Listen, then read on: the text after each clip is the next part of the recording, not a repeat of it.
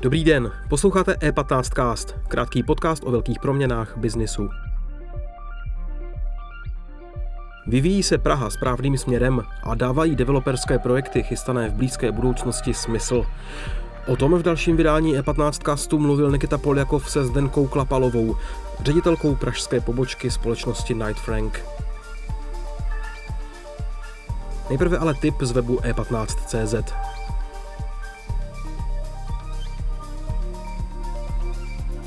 S inflací související ztráta hodnoty peněz a vytrvale rostoucí úrokové sazby ze strany ČNB a následně i komerčních bank se podepisují na zájmu klientů o spořící produkty. Zvýšená poptávka se týká spořících účtů a dnes již i terminovaných vkladů, které dlouho procházely útlumem. Vedle spořícího účtu se začínají na výsluní drát i terminované vklady, které se v době nízkých sazeb dlouho držely v ústraní.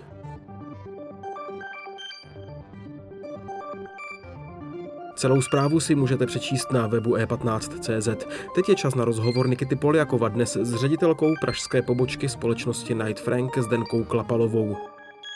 A teď už tu vítám Zdenku Klapalovou, partnerku společnosti Night Frank. Zdenko, krásný den. Dobrý den.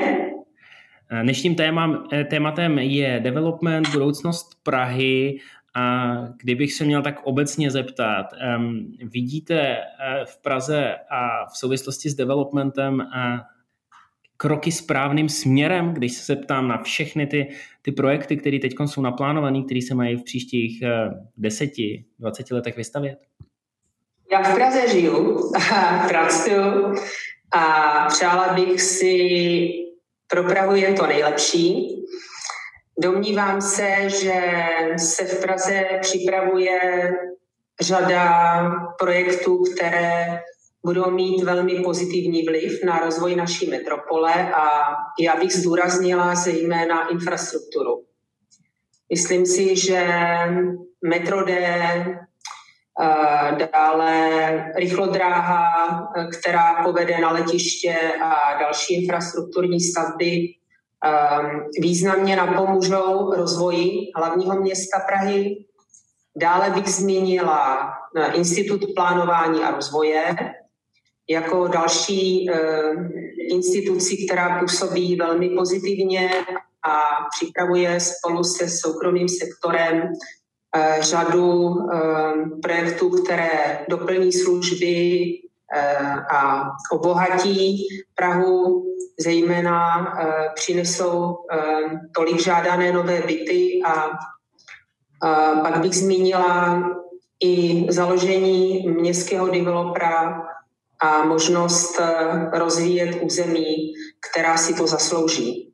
Je dobře, že ten největší rozvojová území, o tom se vede velká debata tady právě třeba mezi, i v rámci toho IPRu. Jestli je dobře, že ta největší rozvojová území v Praze mají ve svých rukou Eh, z drtivé části eh, soukromí investoři?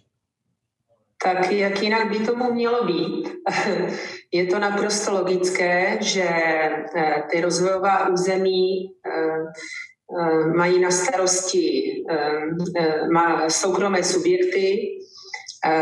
Je také dobré zdůraznit, že většina z nich, že jsou to české subjekty a české subjekty z vizí, ať už zmíním eh, rozvoj Smíchova, eh, plánovaný rozvoj eh, nádraží Žižkov a vlastně celé té oblasti kolem Želivského a Malešické ulice, ať už zmíním rozvoj Bubnu, který taky nastartuje s tím, s výstavbou rychlodráhy, ať už je to projekt Masaryčka a další projekty, Nová Ruzině například, tak to všechno jsou projekty v městě. Většina z těchto projektů jsou brownfieldy, to si taky musíme říct že jsou to území, která eh, teď v Praze nic nepřináší a eh, mají tam vzniknout eh, byty, služby, další zelení, parky, tak jsou to území dobře dopravně obsloužená a my potřebujeme, aby tyto území se rozvíjely a kdo jiný by to měl dělat, nežli zkušení developeři a myslím si, že máme štěstí, že právě tato území, jak jsem je zmínila, ale i řada dalších, Eh, Doky, Hagibor, jsou prostě eh, pod kontrolou eh, zkušených společností a myslím si, že ten výsledek i spolupráce s renomovanými architektonickými studii, to bych taky zmínila, že se na tom rozvoji podílí renomovaní mezinárodní a špičkoví domácí architekti, že ta území budou velkým přínosem, až se na nich začne stavět. Velké téma jsou nájemní byty. Developři se hojně pouštějí do jejich výstavby. Myslíte si, že teď, jak jsou naplánovány ty fáze výstaveb nájemních bytů v Praze, že mohou trošičku pomoct té současné velice jako špatné situace s cenami a dostupností bytů v Praze? Případně bude potřeba ještě, ještě vstup města, ehm, nějaký spolupráce v rámci PPP projektu. Jak vy vůbec vidíte výstavbu nájemních bytů v Praze? Já myslím, že to je mimořádně důležité, protože s růstem cen bytů je stále více rodin a občanů eh, nuceno eh, zvažovat eh, nájemní bydlení, a určitě je dobré, pokud vznikají projekty, které přímo na to nájemní bydlení cílí, jsou přímo určeny pro nájemní bydlení. A myslím si, že v České republice, v Praze eh, konkrétně, je velký podíl vlastnického bydlení oproti Evropské unii zhruba, kde je, já nevím, 60-70 toho bydlení vlastnického, tak v Praze je to ještě víc, zhruba 80% a domnívám se, že ta budoucnost je v nájemním bydlení, zkrátka protože ceny a také zhoršené, zpřísněné podmínky financování povedou eh, zkrátka řadu občanů k tomu, aby si byt pronajali. Mm-hmm. Co vidíte dneska v současnosti, když se bavíme o Praze, ve které žijeme a máme ji rádi jako ten největší pain point, ten, ten, ten nejhorší bod, který dnes musíme co nejdřív vyřešit? No tak eh, možná by řada občanů zmínila dopravu. Myslím si, že by se to mohlo výrazně zlepšit eh, s rozvojem dopravní infrastruktury. Domnívám se, že další problém mohou Pražané vnímat eh, z hlediska nedostatku bytů, ale to si nemyslím, že je v krátké době řešitelné.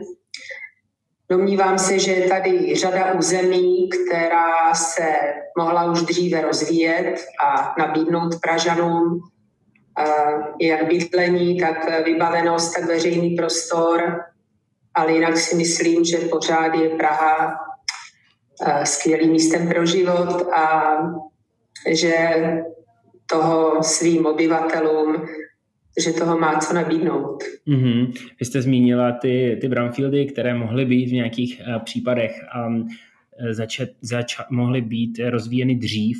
Uh, je nějaká lokalita, která je vám blízko, která ještě není rozvinutá? Myslíte si, že má velký potenciál? právě v Praze, kterou třeba buď developři ještě neobjevili, nebo ji objevili pozdě?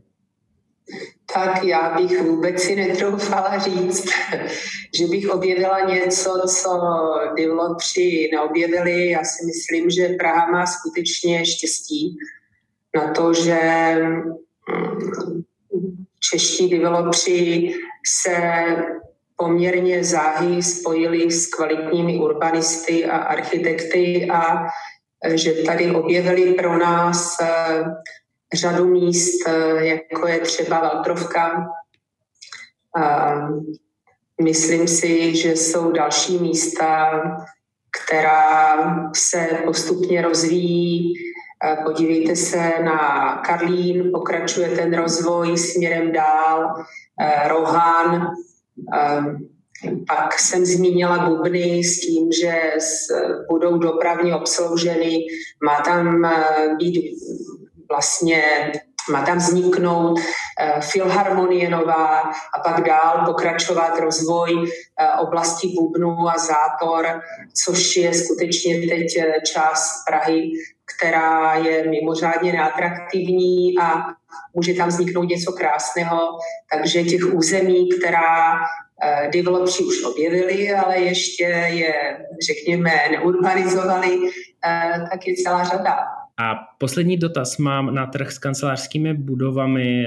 Po covidu samozřejmě museli velcí hráči, firmy, developři přehodnotit svůj přístup k tomu, změnit trošičku projekty, fondy museli přehodnotit i výnosnost. V jakém stavu je dnes kancelářský trh v Praze?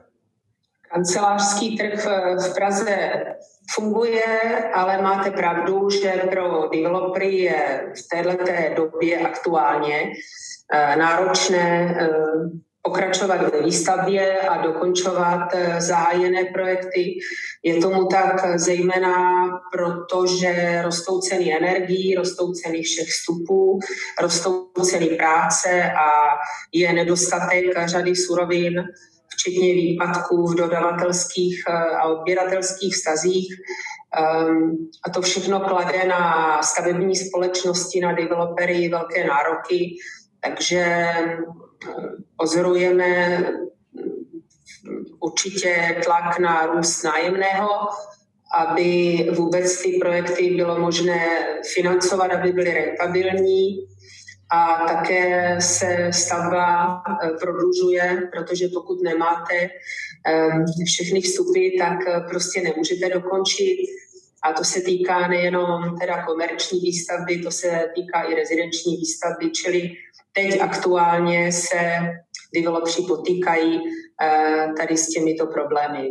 Mm-hmm. Stenko, já moc děkuji a věřím, že se Praze bude dařit skvěle i dál a že v ní bude příjemné žít. Mějte se krásně. Já bych si to moc přála a mějte se krásně taky. Díky, nasranou. Díky za pozornost. E15cast můžete poslouchat ve všech podcastových aplikacích a na webu e15.cz.